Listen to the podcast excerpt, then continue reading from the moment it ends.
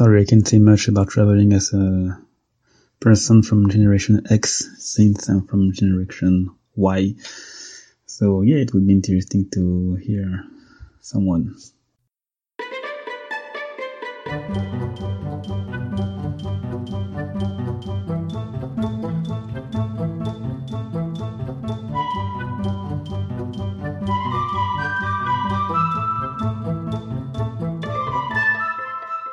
Hello, and thank you for downloading.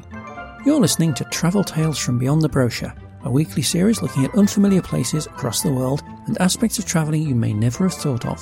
I'm your host, the Barefoot Backpacker, a middle aged Brit with a passion for offbeat travel, history, culture, and the whys behind travel itself.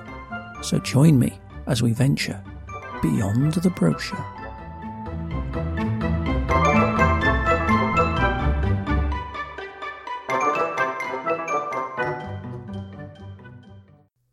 Hello. Before we start, a subtweet. All. All. All the things she said. All. All. All. Oliver. All. Al. Al. You can call me Al. Al. This lesson in pronunciation was brought to you by in Western Australia, the capital of the US state of New York, and a dukedom in England after whom many pubs are named after, and a conversation on Twitter I had a couple of days ago about how to pronounce them all. So, how are you all this week? The weather here seems to have faded a bit, which makes no odds if you're not going out in it, but it makes a change to look out my window and see damp on the cement path leading to the back gate rather than sunshine. But then, of course, I remember when I first moved to Sheffield about 10 podcasts ago and kept making comments about the endless storms that seemed to be hitting pretty much every weekend. In a sense, the virus hit about a month late. Had we had it full on in February, it would have been far less effective because people simply wouldn't have gone out as much. There's talk of loosening the lockdown here at some point soon, whilst still maintaining the social distancing rules, but I don't really see that being viable. Unless you want more people to die, obviously. I don't know. There's still a lot of the virus about here, and while the death toll is peaking, we're nowhere near on top of it like they are in other countries. I still feel we're a couple of months away from that. It's not like we have a particularly strong lockdown anyway compared to other countries. I'm not sure what the British government would do if they came across a situation where death was inevitable if you caught it, like a zombie outbreak, for instance. Mind you, they've closed all the pubs, so there's no way of going to the Winchester, having a nice cold pint, and waiting for all of this to blow over. I do have a decent selection of beer, though, as I mentioned last week about my recent delivery. It's mostly 7 to 8% double IPAs, and what I've been noticing is that as I've been drinking less, the beer I am drinking is going to my head much easier, making me less inclined to have a second one in a session anyway. So the cycle of drinking less beer repeats sort of the opposite of alcoholism, which is a good thing. And I'm recording this whilst having a can of 7.4% New England IPA, and it's going down quite well. Whether I have another one or not, who knows? I went for another run on Sunday morning. I figured that of all the days of the week, Sunday would be the least busy, so a good time to take a different route and run through the centre of Sheffield, which I figured would be pretty empty. And it was, Although jogging down the tram lines along West Street didn't feel quite as weirdly apocalyptic as I'd imagined, it just felt like a Sunday morning when everything was shut. In the suburbs, though, I did see quite a few people milling around, including me and three other joggers converging at almost exactly the same time around a corner at Hunter's Bar, which was awkward, and a nice lady in a car by the university who was worried about my running barefoot and wondered if I was in trouble and did I want her to give me a lift to somewhere safe. Ironically, I'd just tweaked my calf muscle again about a hundred metres further down the road, so I was briefly limping and doing some stretching, so the idea was tempting. But social distancing, you know. And anyway, just like last time, bit of stretching and a section of walking did me fine, and I got home perfectly fine, including running a bit for the last bit. And my jogging style may have changed, but it didn't hurt, and I was still walking the next day, so it obviously wasn't too terminal. But I haven't run since because, you know, I don't want to push it. I am slightly concerned about my leg muscle doing this, has to be said. I suspect it's because I am pushing too hard on the hills for too long. I have to remember that I'm still getting back into this running lark, and, you know, Sheffield is quite hilly, so I need to build up a lot more slowly than I am. Often the trouble is, though, once I'm out on the road, I'm enjoying it, so I naturally want to do as much as I can. I am quite impatient. I need to work on that. Maybe I should do more yoga. We briefly mentioned yoga on the PT travel chat quiz we were having last night, and in response to something someone said, I said, You gotta be kidding me. And then had to tap out the chat for about a minute because I was laughing too much. Not, you understand, at the joke, because, well, it wasn't really that funny, but mostly in the fact that I couldn't believe I'd actually said something so quite dreadful. As I've stated many times, on many occasions, I am not a comedian, and this is why. Over the last couple of days, I've been finally knuckling down to make myself a bit more hmm, employable. Obviously, this hasn't extended to wearing shoes yet because I've rarely been outside. Rather, with the help of a couple of good friends, I've been honing my CV, making lists of what I'm specifically good at and interested in, and have returned to LinkedIn, which seem to be full of banking jobs right now, which doesn't really appeal to me, I have to say. I generally find staying awake during the working day is an advantage. My friend Kate Frankie has suggested I try and find work in organisations like charities, something that will make a difference and appeal to my more political tastes. But of course, that requires there being roles available. Speaking of political tastes, I've spent the first part of this week writing blog posts about my trip to Southern Africa in January 2016. I've mentioned before about how I don't really see that, even if no one can travel right now, talking and writing about travel has to stop. But partly this is driven by the fact that I'm not really a travel blogger. I talk about place in terms of history and culture, more generic things. Even if there had been no virus and we were free to travel, I'd still be posting about this trip now. Well, I mean, let's be honest, I probably wouldn't have gotten round to it and it would have, you know, just stayed in my to do list like it has been since uh, January 2016, actually. But you know what I mean. Essentially, the things I write are just as true now as they were when I visited. I've been touching on deep and meaningful topics like colonialism, lost civilizations, and how the Gautrain from Pretoria to Johannesburg feels a bit like stepping into a rather posh fridge. This week, though, it's been mainly about apartheid in South Africa, and while that's a huge and emotive topic and not the subject of this podcast, although it may be a subject of a podcast later on, I haven't decided yet, it is weird just how much I'm learning that even though I lived through part of it, albeit a hemisphere away, I guess I never knew. Apartheid, in a nutshell, was legalised racist complete segregation of blacks, whites, and uh, coloureds, coloureds being everybody else who wasn't black or white. And their way of determining what you were was uh, equally dodgy, shall we say. But my tidbit of learning this week was in the 1970s, South Africa had a prime minister with the great name of Balthazar Vorster, who during the Second World War had been a rising and effectual member of the South African equivalent of the Nazi Party, which isn't too much of a stretch given apartheid. This is not the tidbit. The tidbit is that it turns out that some people in the country weren't happy with him and set up a military style organisation to protect themselves from him called the AWB. And they did this because they thought Vorster was too liberal and left wing and pandering to the blacks too much. There we go. A genuine Nazi was considered too liberal. I've concluded that white South Africans in the apartheid era were generally a strange and unappealing bunch. As an aside, I may also have reaffirmed that humans in general are possibly, like Manchester, quite often beyond hope. Hmm. This podcast has taken a turn for the deep and we're only a few minutes in. Let's reel it all back in and go back to the subject in hand, which is whether your style of travel changes depending on your age. I didn't quite manage to explain the concept very well, so I don't have many contributions from other people, but I'm hopeful that the pod itself will launch some debate afterwards. In a way, it follows on a bit from the Travel Hopes podcast about three weeks ago. There's a bit of a stereotype around travel at different ages that goes something like this. When you're fresh out of college, you go backpacking. You stay in hostels or dorms of up to 26 people.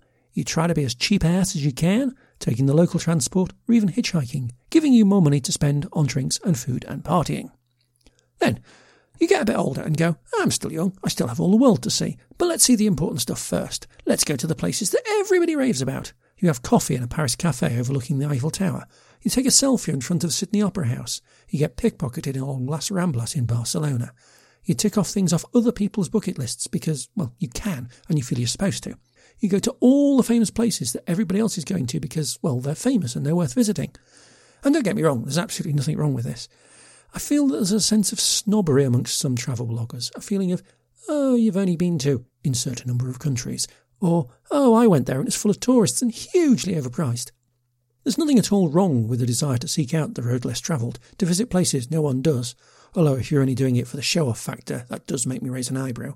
I mean, hi, do you know me? Some of the countries I've been to, I have friends that can't even spell them, never mind find them on the map. but equally I've never been to Magaluf or Ibiza. I have been to Benidorm and it was exactly how I imagined it to be. I'll go back one day. But I go to these less known places because there's something there that drives me to see them. I have an interest in something specifically. I don't go there simply because nobody else does. Indeed, some of them I really wonder why they're so infrequently visited, like Benin, for instance. It's a stable country with decent transport, good culture, history, scenery. It's like Southeast Asia but with fewer temples. Well, actually, in Benin's and indeed the whole of West Africa's case, I pretty much know why young white backpackers don't go there. The clue is in one of those three adjectives. But returning to the point, some places are popular for a reason. Yes, walking through the streets of somewhere like Dubrovnik, seeing the temples of Angkor, or standing on the rim of the Grand Canyon is going to put you in a crowded space where people are jostling, looking, getting in the way. And yes, you won't get the experience that you imagine you will in your fantasies, unless you do this at 7am on a wet October morning. But the fact remains, lots of the really popular places are worth visiting, are worth seeing because they're spectacular settings, they're amazing feats of engineering and architecture, or they're a unique example of something and therefore you can't see it anywhere else. Ticking off bucket lists itself is no bad thing. It only becomes a bad thing if the only reason to visit somewhere is to tick it off a bucket list. Except Stonehenge. This is an Iron Age hill fort I'm willing to dye myself blue and wave a spear on. Yes, it's probably the best example of a prehistoric stone circle, but it's not like it's the only one. Avebury's just down the road and has an entire village set inside it, for instance, and it's free. Anyway, then you reach an age where you have a steady job, you have more money to travel, but less time and opportunity to do so so your trips become shorter. And depending on your lifestyle and family situation, they may involve resorts rather than hostels, beaches rather than adventure breaks, wine tasting rather than tequila shots. Ugh, tequila. That, Dr. Pepper, Dandelion and Burdock, and coffee are my four worst drinks. Don't at me. And then you hit old age. Empty nesters, retirement beckons, cruising becomes popular, a leisurely and stress free way to see a lot of the world without having to spend much time in it and where someone else is doing all of the admin work, so you don't have to. Or country breaks in small self catering cottages, effectively holidaying home from home, same life, different scenery. Bucket lists tend to become redundant. The only item is to enjoy yourself while you still can. How much of this is relatable? One person who talked to me about the way their travel has changed over time is Alexi from Travelex. I would say that the way I travel has changed a little bit over the years. Um, when I was younger, I think I prioritized the social aspect of traveling a little bit more. So staying in hostels and meeting people and, and going out was a little bit more of a priority to me than it is now for sure. Uh, I also think that I have sort of discovered the things that I really enjoy doing, and I sort of gear a lot of my trips towards that. So hiking uh, and being as active as possible is something that I've sort of started seeking out. Whereas before it was just kind of something that I would maybe do on a lot of trips, but I wouldn't necessarily plan my trips around those activities. He follows a pattern that I suspect is quite common amongst people. As you hear, he started out being a typical party traveller, but then as he aged, he tended to travel more for specific interest things. I believe one of the important factors around travel at different ages is that your tastes change. It's not just a case of having different hobbies and interests at different ages, but also that your entire knowledge base changes too. There may be things that you discover you find really fascinating, but the first time you ever heard about them was at the age of 25, or 33, or 59, who knows? So, once you find a new niche interest, your travels may well change to take them into account. Like one day you're browsing Twitter and see a tweet from a travel blogger posting a link to something about Kiribati, and you go, oh, I've never heard of there, and you look into it, and then become obsessed about going there. Or you're travelling around Belgium and try a local beer because you've heard all about it. And then three years later you realise every place you've been to since has always involved a brewery tour. Related to this, of course, is the aspect of time itself. Now, you may find you have an interest in something that simply did not exist when you were younger, or which were impossible to do then. In my case, some of my passions are related to what you might call dark history. Those times in history where people generally haven't been very, uh, shall we say, appropriate, either with other people or to the natural environment. One of the places I want to visit in the future is Rwanda to pay my respects to those that were killed in the genocide of the mid 1990s, which hadn't happened when I first travelled abroad, so it would never have occurred to me to visit. Similarly, as I said, I'm writing blog posts currently about South Africa, and while I was there, I took a tour of Soweto. Growing up, doing that would have been absolutely unthinkable. No doubt there are similar things happening now that you'd never previously thought of. My mother was concerned when I visited Cambodia in 2012, as I think she still thinks the Khmer Rouge are in power. Mind you, my mother also asked me the other day what the difference was between my blog and my podcast. Somehow, I think the chances of her signing up to my Patreon are statistically insignificant. Someone else who talked to me about the way that their travels have changed is Amanda, host of the Thoughtful Travel Pod, who affirms some of the stereotypes mentioned earlier. So I think the question of whether you travel differently at different ages is an interesting one. And I guess I need to start by saying I'm 43 as I record this. So that's my perspective at the moment. So I think how you travel differently is um, over the different ages is kind of a function of a few things, a function of your budget and how that might change, how risk averse you are, uh, whether you have family, especially if you're a parent, uh, and your physical ability, I guess, um, as you get older. So, budget obviously, when I was younger, I didn't have much of a budget, or I was trying to save, you know, to buy a house and do all those grown up things. So, I would, uh, you know, happily stay in the very cheapest, you know, horriblest place, and that was fine.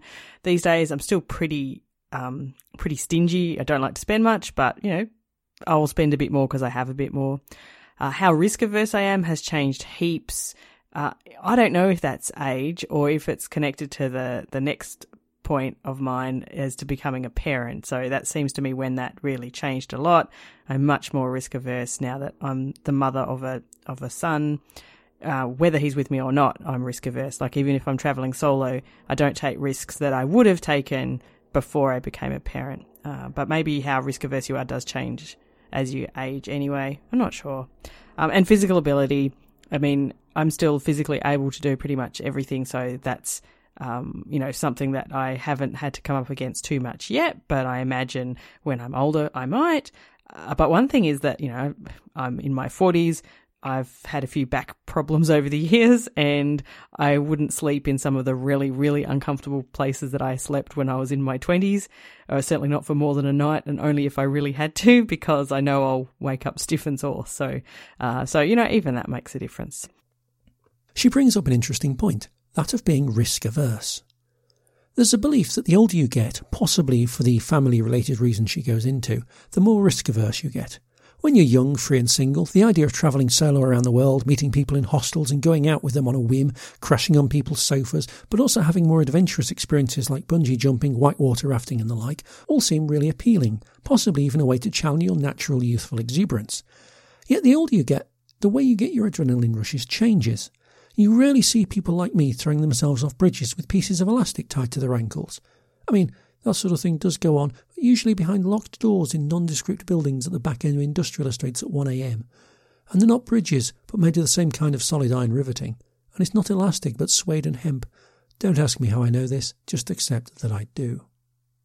Side note, you already know I have an aversion to bungee. I've had an aversion to bungee even when I was a bright young thing. That doesn't mean we don't take risks, of course. It's just that those risks are less edgy and aren't as catastrophic when we fail. Some of us do multi day hikes and climb mountains, of course, but others find they get their adrenaline rush from going to the hardware store without a shopping list, or trying a new pizza topping instead of a burger. I may be being slightly sarcastic, but I'd argue the truth is there somewhere. It's related to how people, when they get older and have a family, etc., naturally tend towards a more traditional life outlook. They become more conservative in nature they get very insular and focused on their family rather than casting fears to the wind and going with the flow. Me, I've always been a bit of an outlier. Because I don't have a family unit nor any dependents, I've never had that mentality change, so in my head I've tended to travel the way I always have.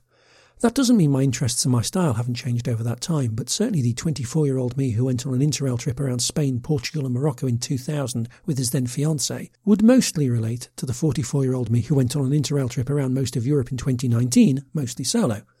In fact, I suspect the 24 year old me might decry the 44 year old me as being too sociable. Before I rattle on about some ways I've changed and yet stayed the same, I want to bring in Amanda again to talk about something she's noticed about comparing travel in the past with travel now.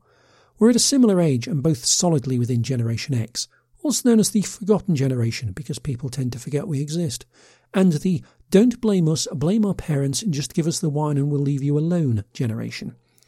And her first travel experiences were at a similar time to mine.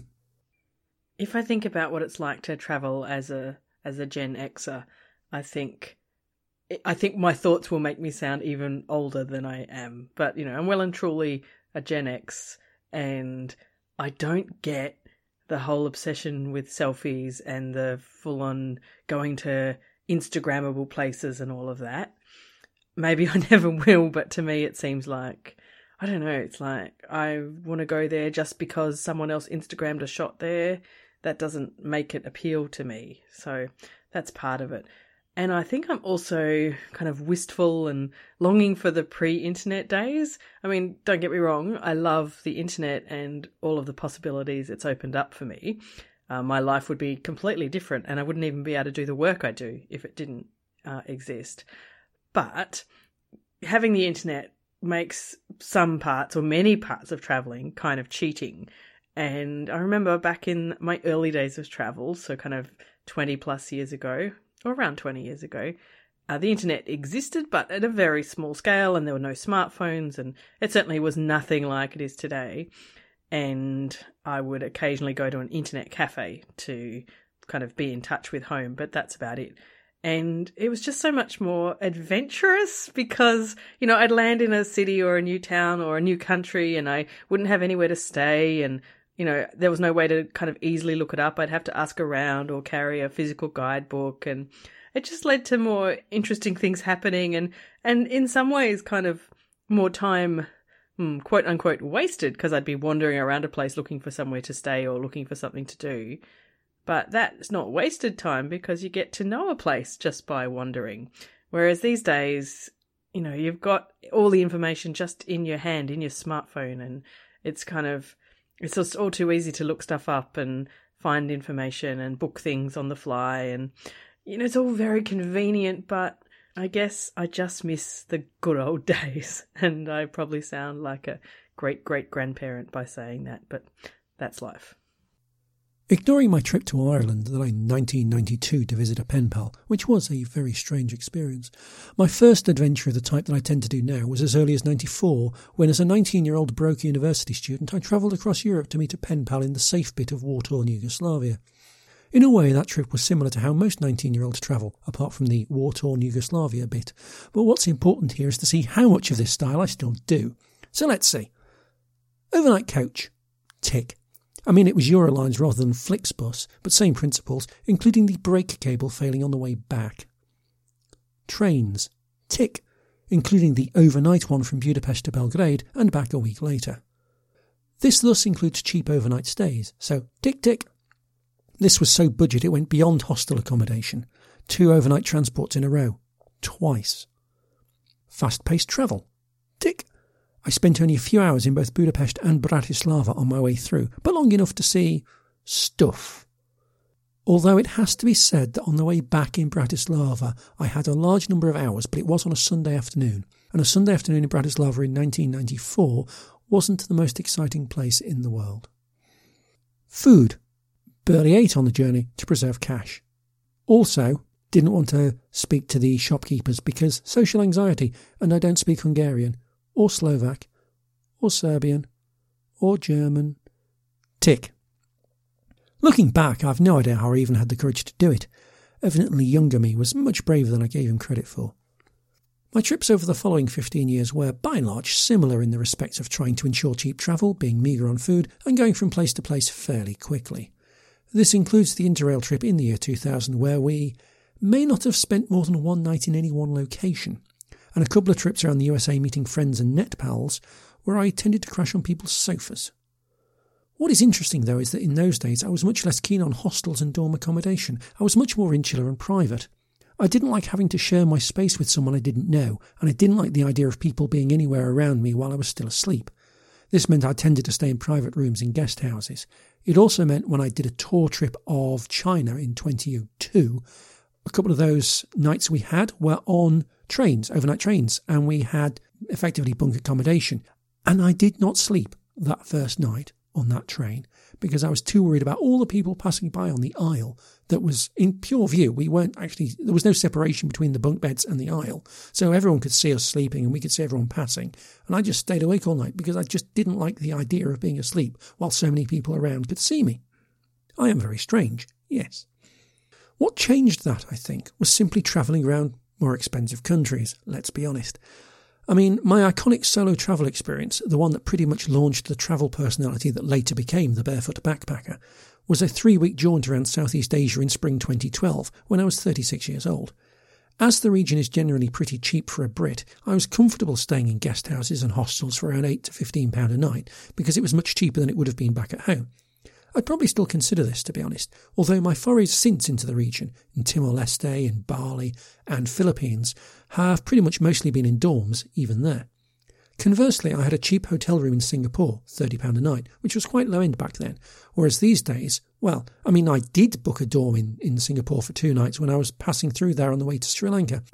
Essentially, my desire to travel cheaply became stronger than my desire to travel privately. I mean, sometimes the two merge. On my recent Interrail trip, I had dorms to myself for several nights in a couple of places, including Andorra and Leipzig. And that's kind of winning the backpacker lottery, isn't it? A private room for the price of a six bed dorm. What about food? Well, I very rarely go to chain restaurants for main meals. Snacks, sometimes, yes, and I won't hear a word said against Greggs pasties and triple chocolate donuts. I could just do with one of those right now, actually. Apparently, Greggs is keen to open up sooner rather than later, and there's one maybe a mile and a half away from me, plus the ones in the city centre, which are only slightly further. But I've been good with my spending of late, so I shouldn't be tempted. Usually, though, even these days, I'll eat street food, local cafes, and let's be honest, pubs. I eat in a lot of craft beer pubs. It's not necessarily healthy food, but a beer and a burger is much more my style than haute cuisine. That's not to say I don't go to posher restaurants. I was dragged to a couple when I was travelling last year with my friend Lix. And of course, regardless of where I go, I always try to eat something with a local bent, be that a burger with local flavourings and style, or a small plate of pierogi, or, you know, deep fried locust or something. All I mean is that my food is fairly low key, just as it was when I was younger, and I wouldn't be seen dead in any place where people dressed up to go out to. Just because I'm now middle aged doesn't mean I drink vintage wines and eat, I don't know, steak Diane or something. So that's specifics about the way I travel that I don't think have changed much, just finessed a bit, and possibly reversed. What about the places I go to and why do I go to them? Well, that's a hard one to judge, really. Many of my earlier travels were specifically to meet people, so I went to a lot of places that aren't really considered touristy, at least not for Brits. Because, well, Everywhere is interesting, and even more so if you're in the company of a local who can show you a place the way they see it. Places like Michigan's Upper Peninsula, the small Finnish town of Kotka, and Athlone in the very centre of the Irish Republic. So while these trips were definitely on brand, it was for a slightly different reason to now. I've always been attracted to unusual places, though, and my introversion and social anxiety have always made me shy away from places with too many crowds. That said, if I think about places I went to when I was just starting in my travel adventures, they included Krakow, known about and popular even in 1996, I mean, Italy, like duh, and Chicago, also duh. I was going to these places because they sounded interesting to me, though, rather than because I felt a pressing need from society to go and see them. I don't think I've ever had a specific bucket list of places to see and experiences to have. Even in those early adventures, I was looking at places more with the eyes of, okay, so what's interesting? On my seminal trip to Southeast Asia in 2012, the only reason I went to the temples of Angkor is because I was passing by it on the way from seeing Pol Pot's grave, and it seemed weird not to as I was so close. My initial plans for Cambodia had me going nowhere near it, and instead heading straight to Phnom Penh from Laos. What's perked my interest too, I don't think has changed much. The destinations may well have, as I've learnt new things about the world and realised that some place I'd never heard of absolutely fits my travel niche, but the overall reasons for visiting I'm not sure they have. I've always had an interest in history, especially the bits of history we're not taught about and aren't so dour and academic. I've always, as you know, had an interest in maps, borders, the edge of the familiar, and I've always had one eye on the news. I can very, very vaguely remember Save Kampuchea charity slogans from the very early 80s. Obviously, I remember well the Ethiopian famine and that bloody song, I grew up in the 80s when everything Soviet was both familiar and mysterious, so I've always had a passion for that whole region of the world, partly for challenging my own nostalgia. And then, of course, there's places like Timor Leste, whose independence struggle was the student activist topic for my first year at university. So the idea of going to places I've only heard about, especially when all I've heard is negative, has always been strong with me and something that has driven my travels, even from my early adventures. Note, though, that while, as I say, one of my first trips was a cross country trek to Belgrade to meet a pen pal, the fact that I had a pen pal in Belgrade at all is testament to my liking of places like that. Most people my age would have had a pen pal in somewhere like, you know, Germany or France. I had a lot of pen pals, including one in France, who I've indirectly mentioned already on this podcast. But she's a whole different story that some of you know very well. Anyway, that's about all for this episode. Remember, I now have a Patreon that you can toddle along to and sign up for some bonus content, the bulk of which at the moment is a half length podcast episode all about the islands of St Kilda. I'm going to try and put in some bonus content off off the back of every episode, but I may be delayed in this while I work out exactly what the bonus content will be. Next week's episode, well, technically it's due to be another one of those deep and meaningful ones that goes into some political discussion, and I have two ideas in my mind, both of them quite juicy, so we'll see. Watch this space. Until then, avoid the zombies, and if you're feeling off colour, keep on getting better. Thank you for listening to this episode of Travel Tales from Beyond the Brochure. I hope you enjoyed it. If you did, don't forget to leave a review on your podcast site of choice. I'm pretty bad at that sort of thing myself, so I'll understand perfectly if you don't.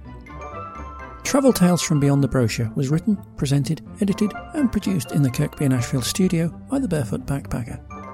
Music in this episode was Walking Barefoot on Grass bonus by Kai Engel, which is available via the Free Music Archive and used under the Creative Commons Attribution 4.0 International License. Previous episodes of this podcast will be available on your podcast service of choice, or alternatively, go to my website, barefoot-backpacker.com. If you want to contact me, I live on Twitter at rtwbarefoot, or email me at info at barefoot-backpacker.com. Until next week, have safe journeys. Bye for now.